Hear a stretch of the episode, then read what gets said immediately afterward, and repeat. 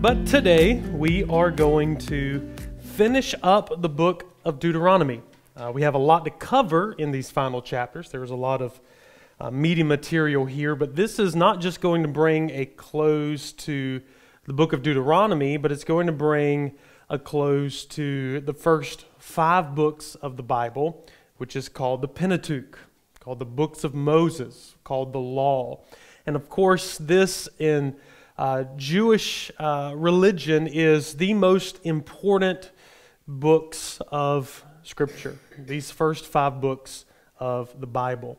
Uh, it is their history, it is their, it is their origins, I should say. It is their covenant with God. It reveals not just the covenant given at Mount Sinai, but goes back to the beginning covenant with Abraham and the Abrahamic covenant that God promised, I'm going to take you, Abraham, I'm going to make a great nation out of you. I'm going to bless you, and through you, all the nations of the earth would be blessed. So God took this family from Abraham, Isaac, and Jacob, and He took this family, He delivered them out of Egypt, out of the hand of Pharaoh. He brought them to Mount Sinai, where He met with them, where He gave them this covenant, where He gave them the law. And we've seen uh, from that point of the giving of the law till today, there's been a lot of ups and downs. Uh, needless to say, uh, there's been a lot of rebellion. There's been a lot of hard things they've had to go through. They wandered in the wilderness for 40 years. Uh, but yet, God is faithful in his promises. And that's what we take from these first five books. That even when people are unfaithful, God is still faithful to his promises and to his covenant. So, faithless Israel, even in these moments of faithlessness, in these moments of rebellion, it does not stop God progressing his covenant to bless the world. That's ultimately what all of this is about. It's leading us up to God blessing the world through Jesus Christ and rescuing not just Israel from slavery, but rescuing humanity from slavery to sin that we found in the first part of Genesis. So, this book of Deuteronomy has been a retelling of the law and a retelling of the story, so to speak. Moses adds those parts in here to the book of Deuteronomy, but it's a retelling of the law to a new generation. The previous generation had died out. Moses, Deuteronomy, the second reading is, is giving a, a retelling of the law to this nation. They're on the brink of the promised land.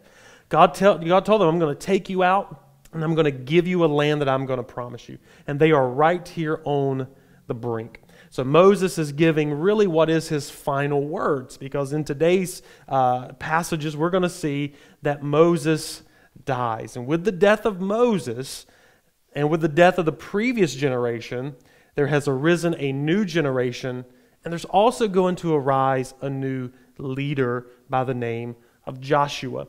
So we went through the past two weeks. Moses is explaining the law. He's taking the Ten Commandments and he's expounding upon them with all of these different types of laws, all these different scenarios that they're going to come uh, that's going to come up in the land how they deal with this. Moses is calling them to faithfulness. So after chapter 26 with the ending of this exposition of the law i want to pick up reading in verse number 16 of actually chapter 26 so if you have your scriptures in deuteronomy chapter 26 verse number 16 this is going to lead us into chapter 27. So, Deuteronomy 26, verse 16 says this This day the Lord your God commands you to do these statutes and rules. You shall therefore be careful to do them with all your heart and with all your soul. You have declared today that the Lord is your God, that Yahweh is your God, and that you will walk in his ways and keep his statutes and his commandments and his rules and will obey his voice. And the Lord and Yahweh has declared today that you are a people for his treasured possession, as he has promised you. and that you are to keep all his commandments, and that he will set you in praise and in fame and in honor high above all nations. That he has made that you shall be a people holy to Yahweh your God, as he promised. So, ending this long section, going back to chapter 12, all the way through chapter 26, ending this long section, Moses gives a final reminder of the conditions. This is a conditional covenant. The Mosaic covenant is a conditional covenant. Each party plays a part. Here, Israel's part, as Moses just said, is to do everything that God has commanded them to do and to keep his rules, to keep his statutes, to obey his voice. And when they do that, when they meet the condition, God will exalt them above all the other nations. And God will bless them. God will prosper them. And they will be his special people above all the nations of the earth. So, this is a reminder of the conditions of each party. As we said in our first lesson, Deuteronomy follows ancient uh, covenant agreements. Very similar to the other nations surrounding them, between nation and nation, or between nation and God. So we've seen the stipulations, we've seen the preambles, we've seen the stipulations. Uh, we're getting ready to see the blessings and curses. But this is the conditions that each party plays a part in this covenant. Now, after this declaration here in 26, when we go into chapter 27, Moses is going to describe and give instruction for a covenant renewal ceremony. And this ceremony would take place after they go into the land. When the Israelites take possession of the promised land, they go into a place called Shechem. And we've talked about Shechem before. And at this place called Shechem, they are to build an altar out of stones. And this altar out of stones is to be a memorial for what God has done in bringing his people into the land. Uh, Shechem lays between two mountains, Mount Ebal and Mount Gerizim. And these two mountains were to serve as a picture, a picture of blessings and a picture of curses. So in chapter 27, as Moses is giving these instructions, he tells them when they go to the land to first build an altar, set up these stones, and then he tells them that, he'll, that God's going to take half of the nation and put them on Mount Gerizim. He's going to take the other half and put them on Mount Ebal. And it's here that they would pledge their faithfulness to Yahweh and agreement to the covenant. And this covenant would be ratified in the land with their affirmation of what is presented to them. Uh, this place where they're going to do this has significance. Um, it was here that Abraham was first told um, where the promised land was. He built an altar there, his first altar, he built an altar there. Jacob bought a plot of land where Joseph was buried we find here is in Shechem. Thus, this place is already full of historic significance before Moses' time, and that would lead for it to be an appropriate place uh, for the people to visit and make a memorial and ratify the covenant when they go into the land. Uh, they divide the tribes, as we just mentioned, half on mountain, uh, Mount Gerizim, half on Mount Ebal. And then in this dramatic setting, you're going to have uh, the Levites are going to read aloud these curses. And the people are going to affirm, in essence, affirming, yes, we are taking responsibility for our part of the covenant. So if you notice down in chapter 27, uh, verse number 12, Deuteronomy 27 12, Moses says, When you have crossed over to the Jordan, these will stand on Mount Gerizim, and he lists the tribes on Mount Gerizim. Verse 13 says, These shall stand on, on Mount Ebal for the curse. And he gave the tribes there. So Mount Gerizim stands for blessing. Uh, Mount Ebal stands for cursing. Then the Levites will declare with a loud voice. And verse 15 says, Cursed be the man who makes a carved or cast metal image, an abomination to the Lord, a thing made by the hands of a craftsman, sets it up in secret, And all the people shall answer, Amen. Verse 16 Cursed be anyone who dishonors his father and mother. And all the people shall say, Amen. And Amen means so be it. Uh, verse 17, another cursed be. 18, cursed be. 19, cursed be anyone. Uh, 20, 21, 22, 23, 24, 25, 26 ends with cursed be anyone who does not confirm the words of this law by doing them, and all the people shall say, Amen, so be it. So they are already, when they get into the land, are signing the, the dotted line saying, We will be responsible for not doing all of these things. We'll be responsible for the curses that would come upon us. And um, which maybe they should have said, wait a minute, this might be a bad thing. You know, God, maybe we need something a little more merciful toward us. But this is the covenant that they will agree to. Then, when you go into chapter 28, we're expounding upon these blessings and curses. Like I said, these two mountains are the pictures. Gerizim's a picture of blessing, Ebal's a picture of the cursing.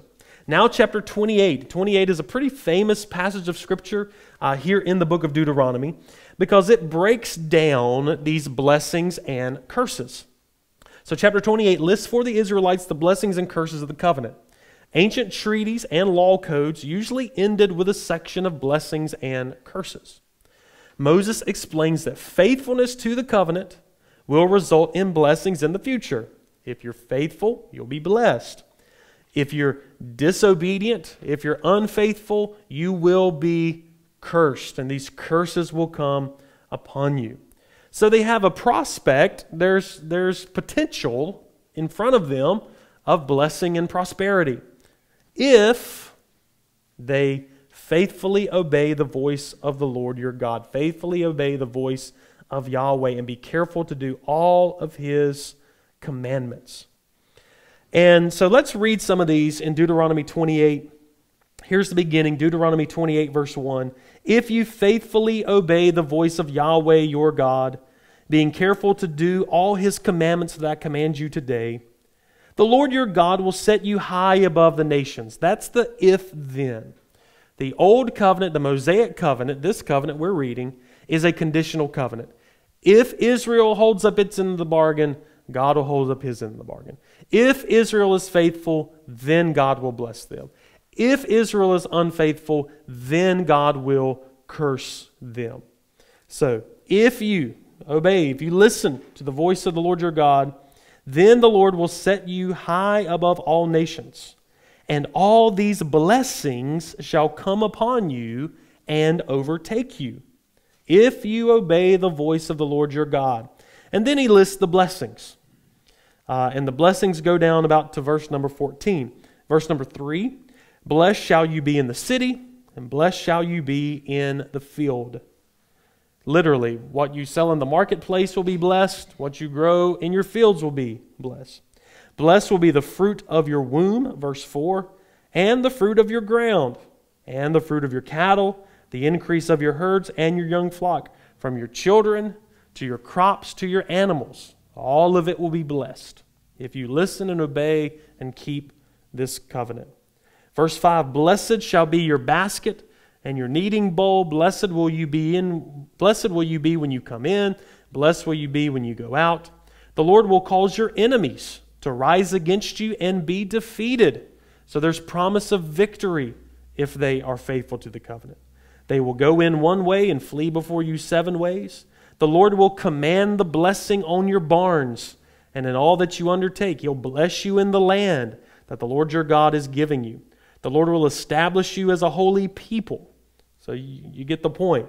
Down in verse number 11, the Lord will make you abound in prosperity, in the fruit of your womb, the fruit of your livestock, the fruit of your ground. Verse 12, the Lord will open to you his good treasury, the heavens, and give the rain to your land in its season, to bless all the works of your hands. So as you're trying to grow your crops for food and provision, God, if you're, if you're faithful, God will give you plenty of rain to grow the crops in your land. Um, and so forth and so on. Verse number 13 He'll make you the head and not the tail. You shall go up only and not down if you obey the commandments of the Lord your God, uh, which I command you today, being careful to do them. And if you do not turn aside from any of the words that I command you today to the right or to the left, to go after other gods to serve them. So that's the blessings. So we have, you know, about, you know, 10, 11 verses of actual blessings that we have here. Um, then, if you notice, in verse number 15, we have the opposite. Verse number 15 of Deuteronomy 28. But if you will not obey the voice of the Lord your God, or be careful to do all his commandments and his statutes that I command you today, then instead of the blessings coming upon you and overtaking you, then all these curses shall come upon you and overtake you. And he repeats these curses Cursed shall you be in the city, cursed shall you be in the field, cursed will be your basket and your kneading bowl. Cursed will be the fruit of your womb and the fruit of your ground, the increase of your herds and the young of your flock. Cursed shall be when you come in, cursed shall be when you go out. And then it expands on more curses. Then the, then, uh, the Lord will send on you curses, confusion, frustration, and all that you undertake to do until you are destroyed and perish quickly on account of the evil of your deeds because you have forsaken me. The Lord will make pestilence stick to you until he has consumed you, strike you with wasting disease. Verse 22 fever, inflammation, fiery heat, and drought, and blighting with your mildew. They, and uh, they shall pursue you until you perish. The heavens over your head will be bronze, the earth under you will be as iron. The Lord will make the rain of your land powder. From heaven dust shall come down on you until you are destroyed. No rain on your crops. The Lord will cause you to be defeated by your enemies. You, you shall go out one way, or you shall go out one way against them and flee seven ways before them. Horror to all the kingdoms of the earth shall you be. Your dead body shall be food for all the birds of the air. Verse 27 The Lord will strike you with the boils of Egypt, and with tumors and scabs and itch from which you cannot be healed. The Lord will strike you with madness, blindness, and confusion. You shall grope at noonday. Uh, you shall be only oppressed and robbed continually. Um, and it goes on and on. You shall betroth a wife, and another shall ravish her. You'll build a house, and you'll not dwell in it. You'll plant a vineyard, you will not enjoy its fruits. Your ox will be slaughtered, the donkey will be seized, the sheep uh, shall be given to your enemies. Your sons and daughters will be given to another people. Verse 33 A nation that you have not known shall eat up the fruit of your ground, and all of your labors you shall only be oppressed, crushed continually driven mad by the sights that your eyes will see. And it just goes on and on and on. And the bad news is, we're not even halfway there yet to all of these curses. Uh, it continues on, verse uh, in 36. It says, The Lord will bring you and your kingdom and your king who you set over you to a nation that neither you nor your fathers have known. And there you will serve other gods of wood and stone. You will become a horror, a proverb, a byword among all the peoples. And it just goes on and on and on. Verse 45 even begins to assume, not these things may, but verse 45 almost begins to assume that these things are going to happen. All these curses shall come upon you and pursue and overtake you till you are destroyed because you did not obey the voice of the Lord your God. And it goes on and on and on. All the way down to verse 64. The Lord will scatter you among all peoples, from one end of the earth to the other. There you shall serve other gods of wood and stone. Verse 68 The Lord will bring you back in ships to Egypt, a journey that I promised that you should never make again.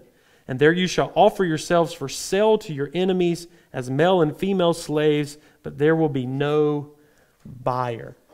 On and on and on. So you've got like 11 verses of blessings and like a thousand verses of curses here um, that the law is expounding upon. So that is setting up to not be good news.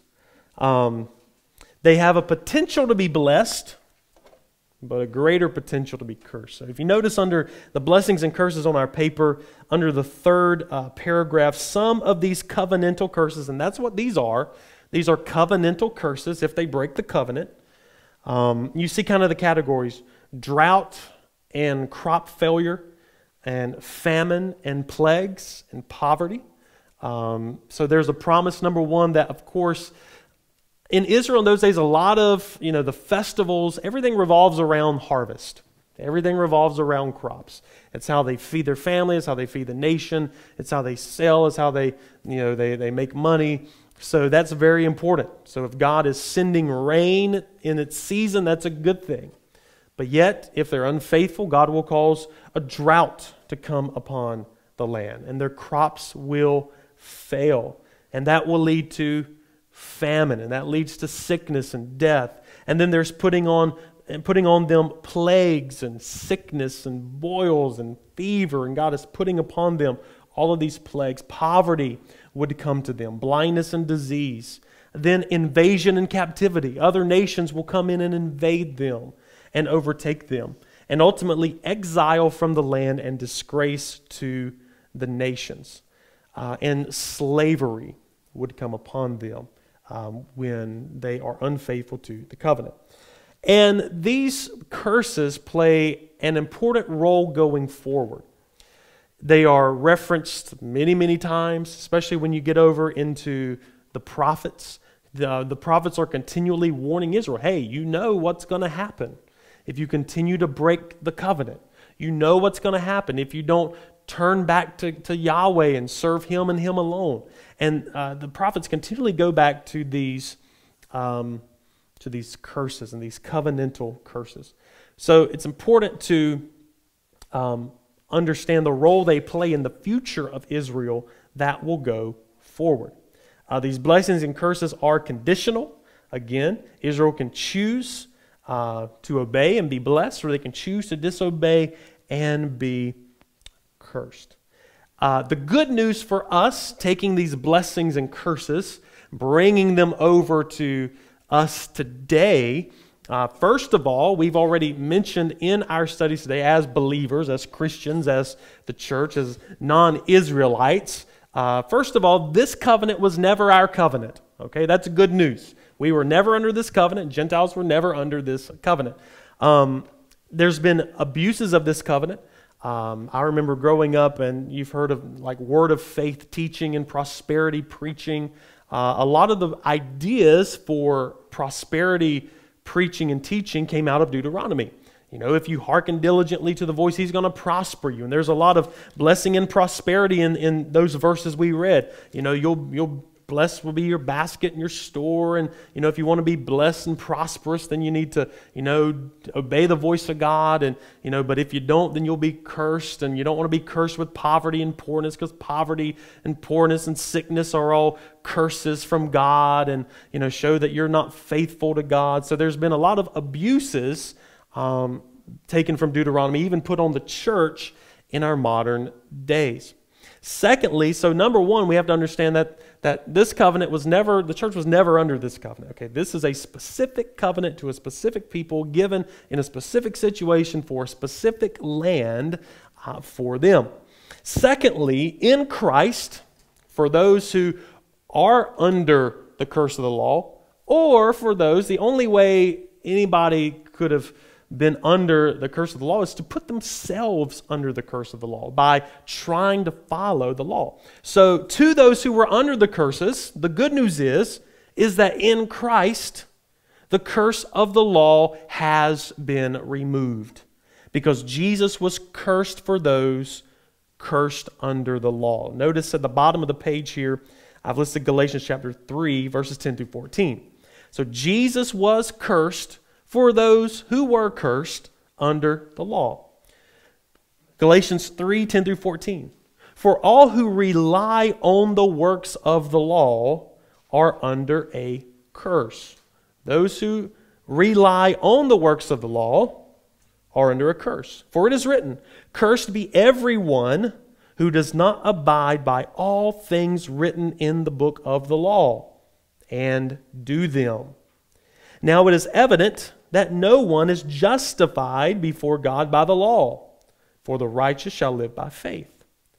But the law is not of faith, rather, the one who does them, who does the law, shall live by the law, for good or bad. Christ redeemed us from the curse of the law by becoming a curse for us. For it is written, I think we looked at this last week, this one scripture. Cursed, because this comes from Deuteronomy. Cursed is everyone who is hanged on a tree. So that in Christ, he was cursed for us. He was cursed for those who were cursed under the law. He became a curse. Why did he do that? So that in Christ Jesus, the blessing of Abraham might come to the Gentiles so that we might receive the promised Spirit through faith. So, you know, when we start reading these uh, curses and we start reading all these things, and we can say, oh, you know, I haven't lived, you know. So then we ask the question, well, you know, I, I don't always live perfectly. Sometimes I don't do what God says. Sometimes I sin and mess up. So is what I'm going through, did God put this on me to punish me or curse me? And the answer is no. The answer is no. Christ has redeemed us from the curse of the law. He's redeemed those who are under the law from the curse of the law, that we might now live not under the law, but live under faith in Christ, receiving the blessing of Abraham. So, I want to show you something. I debated whether to say this, but I'm going to say this anyway, okay? Because that's what I do, and I can prove it biblically, and I know I'm right, okay? So, here's an example and please don't be offended because, listen, I was there. I've preached this in the past, okay? There's been things I've preached in the past that I was sincere about, um, that I was trying to do good with. Um, but now I see things differently as I've grown in understanding and grown in the Word and dug into all of this. So there's a lot of things, and, and I don't fault, you know, anybody, you know, because a lot of what people repeat from the pews, they hear from the pulpit. So if anybody you know, needs to be held accountable as those in the pulpit. So please do not take this as anything bad, okay? You know my heart. I would not do that. I do want to inform, okay? One of the most famous verses that in the past year and a half I have heard quoted more than any other verse as it relates to the world around us is Second Chronicles 7:14. Does anybody know what Second Chronicles 7:14 says? Or even how it begins. If my people who are called by my name. All right, let's look at that, okay? If you have a Bible, let's, let, let, let's look at Second Chronicles 7.14. Again, I don't get down on anybody because everybody I know that's put this has been well-meaning, okay? We're all trying to do our best.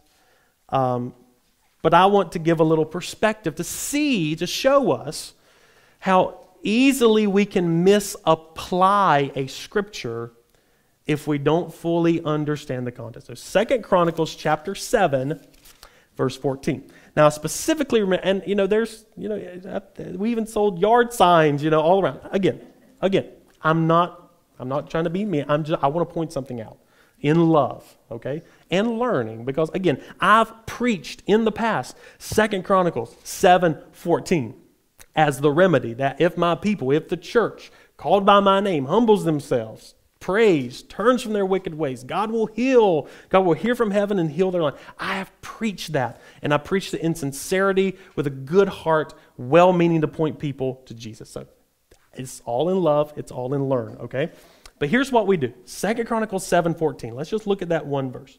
If my people who are called by my name humble themselves and pray and seek my face and turn from their wicked ways, then I will hear from heaven, will forgive their sin and heal their land. Now, all scripture is given by God. All scripture is profitable. That's not saying that there is nothing that is not profitable in these verses. Is there anything wrong with humbling ourselves? Absolutely not. We're supposed to humble ourselves, okay? Is there anything wrong with praying? Absolutely not. We should pray and talk to God continually, all right? Is there anything wrong with, with, with seeking God? Absolutely not. We should seek God. Is there anything wrong with turning from our wicked ways? No, we should turn from our wicked ways. Our lives would be better if we did that. Okay?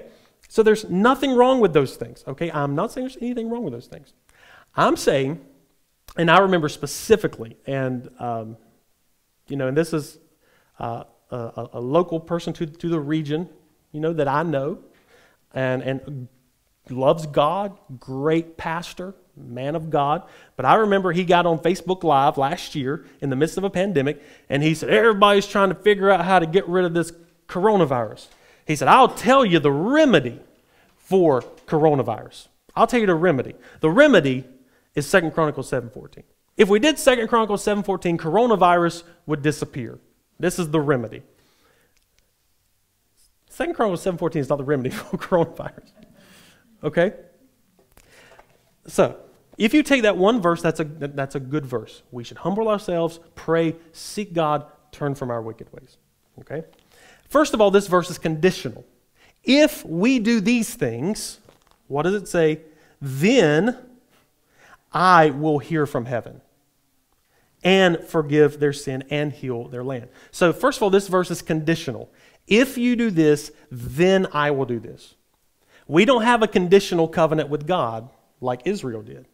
The law was an if then covenant. All right. Secondly, Second Chronicles 7:14 is in a context. All right. Let's read just the verse before it. Okay, if, if we say first if we say Second Chronicles 7:14 is the answer, look at verse 13. This is God. When I shut up the heavens. So this is God shutting up the heavens, stopping the rain from falling on the ground, so that there is no rain, or when I command the locust to devour the land, when God sends a locust plague, or when I send pestilence among my people. So, the reason God has to heal their land is because God has stopped sending rain. God has sent a locust plague. God has sent pestilence to his people to punish them. Why would he punish them? Because of the curses in Deuteronomy. Shutting up the heavens, sending pestilence, locust, all of that are curses of the law. So to say, yes, you know, Second Chronicles 7.14 is a remedy, first of all, we have to say, well, God sent COVID to kill, you know, a million people in order that we would do this. Okay? So you have, you have to take the perspective that God sent this upon the world to wreak havoc upon the world. All right, so that's number one. Number two, look at the more broad context. Look in verse 11. Second Chronicles, what's happening in Second Chronicles chapter 7 is the dedication of the temple. Solomon had just built the temple of God, and they're dedicating the temple. So, verse 11 says this Thus Solomon finished the house of the Lord, the temple, the king's and the king's house. All that Solomon had planned to do in the house of the Lord in his own house, he successfully accomplished. Then the Lord appeared to Solomon in the night, this is verse number 12, and said, I have heard your prayer and have chosen, listen, this place, this place, this temple, for myself as a house of sacrifice. Then he says, When I shut up the heavens so that there is no rain, or command the locust to devour the land, or the pestilence among my people. Who's my people? Here's what I hear all the time. If my people, that's if the church would. This is not the church. This is not talking about the church at all. This is talking about Israel and their temple and their covenant and their sacrifices. So this is not the church. You can't insert the church here. All right? Now look in verse 15. Verse 15. Now my eyes will be open and my ears attentive to the prayer that is made in this place, the temple. I will hear from heaven. My, my eyes will be attentive, my ears will be attentive to the prayer made in the temple of Solomon for Israel. For now I have chosen and consecrated this house that my name may be there forever. So Second Chronicles 7:14. Yes, while there is principles, is it a good thing to humble ourselves, pray, seek God, turn from our wicked ways? Yes. Will we spare ourselves a lot of hurt and consequences if we did that? Yes. So this is profitable. But to take this and make application exactly to the church and for COVID and for all of this, and to put the church there is a misapplication of this scripture. And it's a misapplication and a misunderstanding of the whole context and the whole context of the Old Covenant. And we do this with a lot of stuff, you know, in, in the Old Testament. So anytime you go to, to an Old Testament passage and you pick one verse out, be very careful. Are there things in here that we can pull? Sure. Is this a promise made to the church? No, it's not. There are good things. Yes, there's good things in there. That's why I do things like this, okay? This is why I've given my life in, in teaching us how to read the Bible, you know, to misapply it, you know, because then, um, you know, things become, and again, I don't condemn anybody. I've preached this passage to the church, for the church, about the church. I understand. I was doing it with a good heart, and I know other people are too. You know, I just bring that the point that we take these blessings and curses, we take what is said to Israel. The church does not have a land covenant with God. We do not have a land covenant with God, you know, that, you know, for our crops and for this and that. You know, they had natural blessings. We're already blessed with every spiritual blessing in heavenly places. So, no, unfortunately, this is not the answer to COVID, you know, or anything else. Again, good principles in there that we can take. We take out the stuff that, you know, that are good principles, humbling and praying and seeking God, but knowing that we don't live in an if them covenant. This was given to Israel from a land covenant where they broke the covenant and God sent the pestilence, God sent the drought, God sent the locust upon them. And he, he, when they pray in the temple and they repent, they pray in the temple, he hears from that place that he put his name, and then he will forgive his people, Israel. So does everybody understand that? Okay. That's, that's again, that comes from love. Um, you know, I, I, don't, I don't get mad. You know, again, it's just. Yes. Yes. And, and, and you know, it can it, it, it, just, it just muddies the waters of, of our view of God and, and God's faithfulness. And again, it puts a lot of stuff back on us. You know, well, you know, something's wrong with us. That's why God's sending all of this upon us. So just, you know, that's just something that I thought fit there well. Yes. That's, that, that's my thought for the day. Take on it, chew on it. If you see it a different way, please come show me. If you have a question, please come show me. But that's the best thing I can do to give you an example of how you can take these blessings and curses for the land, for Israel, and misapply them um, today. All right. So I just killed a lot of time on that, which I didn't, didn't want to do. But you, you can't just make a passing comment on something like that. You got to take the time. Uh, all right. So uh, the back of our page here. Oh, my goodness, we're not getting anywhere. Um, chapter 29. Back in chapter 29. So just know Jesus redeemed us from the curse of the law. All right, there we go. God's not willing that any should perish, but that all should come to every good and perfect gift comes from God. It is of my opinion. I know I have good friends that would differ. You know, I don't believe God takes pleasure. I don't believe God today is sending disasters and hurricanes and tornadoes and earthquakes and plagues upon you know people for you know, for punishment and all of that. I believe God is in the midst of it. You know, can those things be used to get our attention? Yeah, they, they can be. You know, is, does God take pleasure in killing millions of people today? I don't believe so. But again, that's, that's neither here nor there. All right, uh, Deuteronomy chapter 29. Deuteronomy 29. Um, this is uh, 29 begins the third speech of Moses. There's three major speeches. Uh, Deuteronomy 29 begins a third major speech of Moses, really reinforcing the points that he's already made. um, in the chapter there. Um, he reminds them of the way that God led them out of Egypt to Moab, where they are. Now they're standing ready to renew the covenant made at Sinai. They must give wholehearted assent, um, not opt out. This has got to be all in to everybody for, for the nation. Um, he gives dire warnings in chapter 30.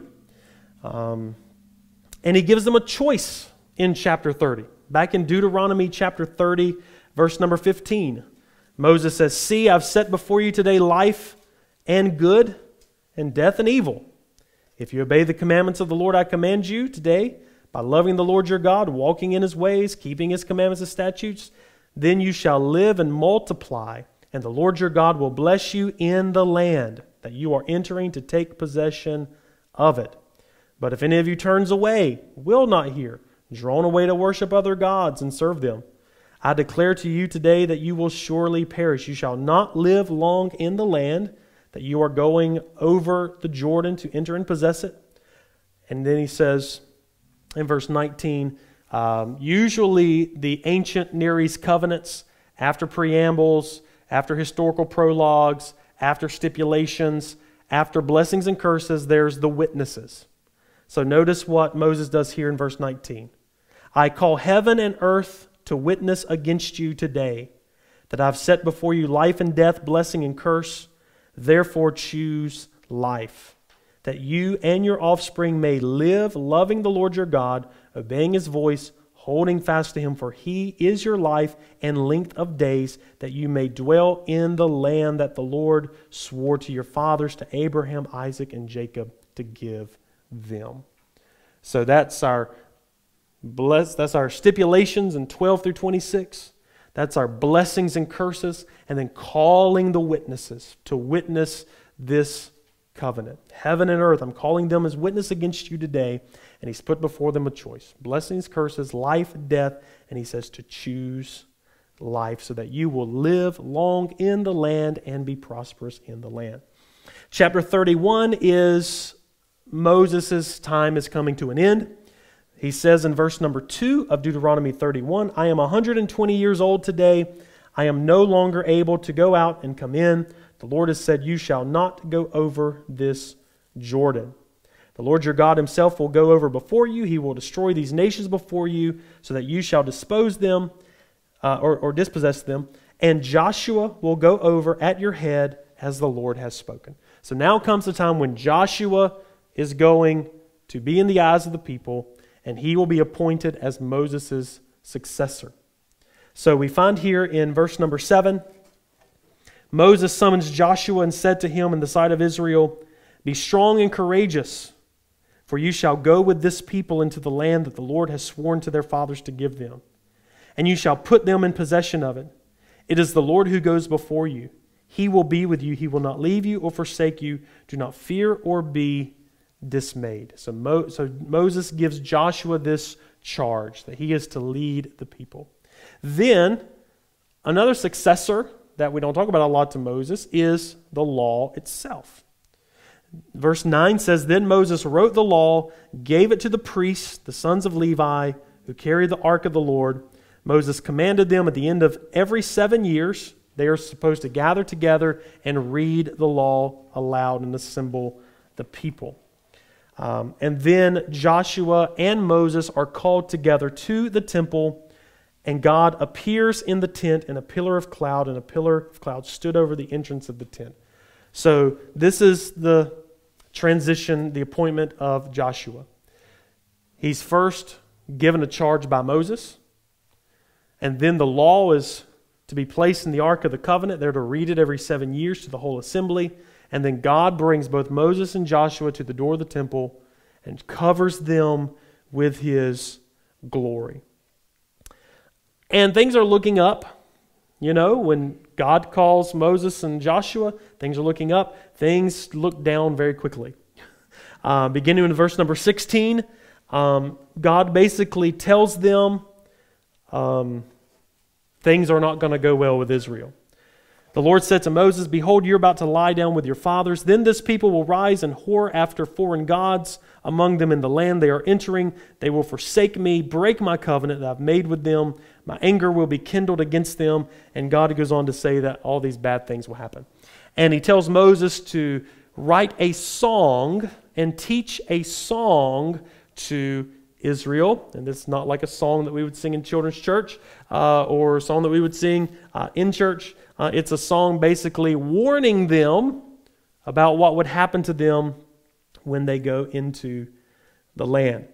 Uh, for Moses says in verse 29 of chapter 31, the last uh, verse of that chapter, or last ver- one of the last verses, For I know that after my death you will surely act corruptly and turn aside from the way I've commanded you.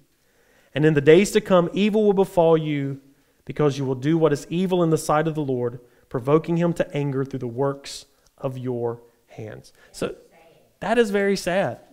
Um, even with the rising up of Joshua, the promise that God will give them the land. That's the immediate promise. Yes, you're going to be victorious. Yes, God's going to give you the land. When you get into the land, you're going to have a choice. But here's what's going to happen. When you get in there, you're going to be unfaithful. You're going to go after other gods, and evil will come upon you. So, chapter 32 is this song of Moses. Um, I'll let you just kind of read uh, that psalm and kind of look at the notes on that. A couple of things from the psalm I do want to point out, though. Um, this song of Moses actually points to the time when Jesus comes in a couple of verses. If you notice, there are a couple of phrases that are used, and one scripture that is quoted that's quoted in the New Testament. If you look in verse number 5 of Deuteronomy 32. Verse number 5 says this They have dealt corruptly with him, the people have dealt corruptly with God. They are no longer his children because they are blemished. They are a crooked and twisted generation. That's a phrase that's used in the New Testament. Um, in fact, um, this is another. I wish I could spend all the time I spent with talking about Second Chronicles seven fourteen, talking about this, uh, you know, because this would be more fun to talk about. But um, that's one. The next verse I want to point out is verse number 20. Talking about God, and he said, I will hide my face from them.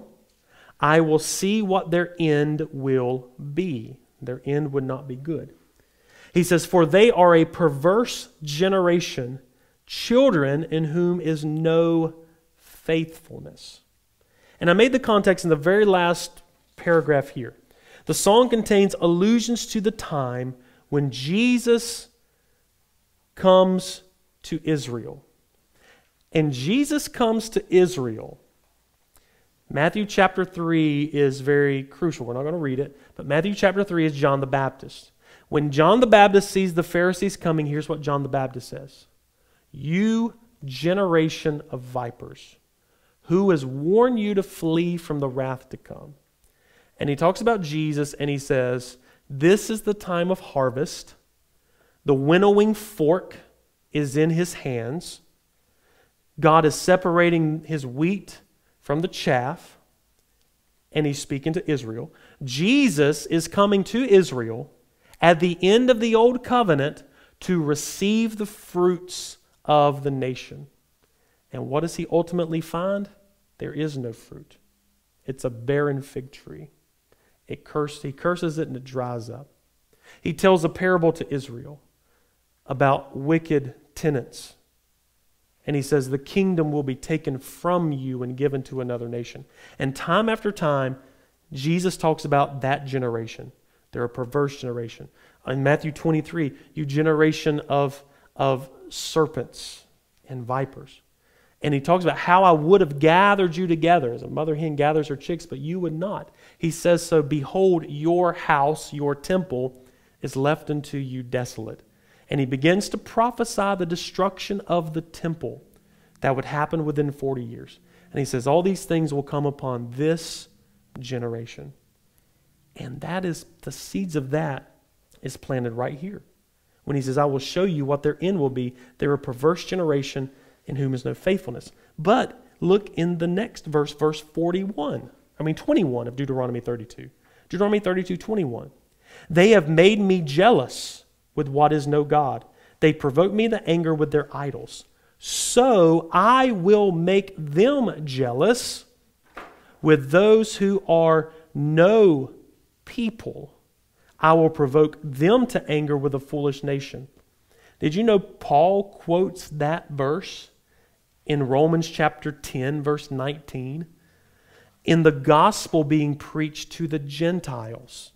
So, this here in Moses' song is already pointing to the time when the gospel would go from Jerusalem and Judea to the ends of the earth.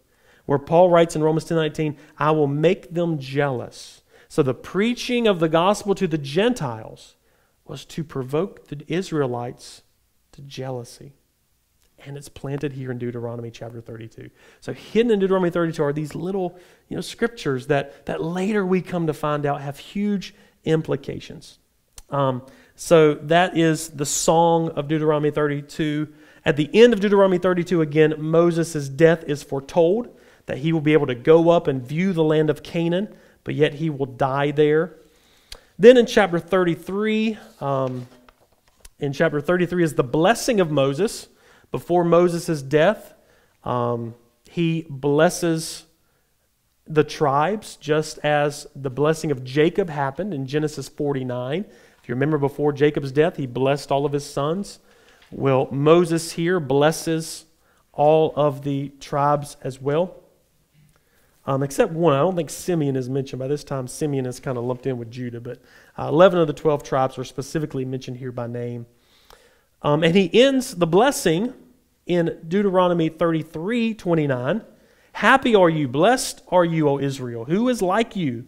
A people saved by the Lord, a shield for your help, and a sword of your triumph. Your enemies shall come fawning to you, and you shall tread upon their backs. So, you know, on one hand, you've got this this imminent blessing of victory in the land, but you've also got this far out you a view that they're ultimately going to fail.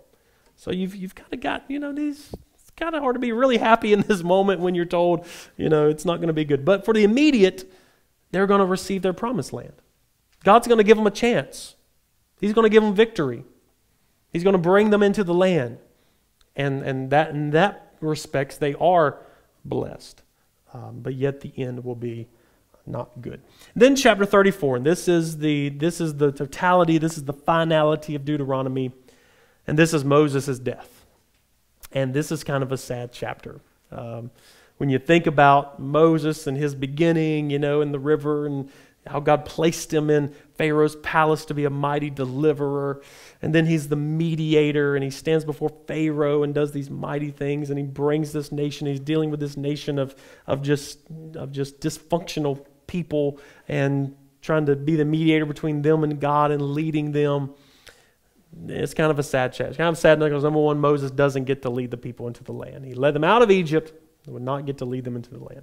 So what happens here in 34? Well, let's read some of this in 34, and then we'll we'll close. Moses goes up from the plains of Moab to Nebo. He goes to the top of the mountain, and the Lord shows him all the land, north, south, east, and west. He shows all the land of Judah as far as the western sea.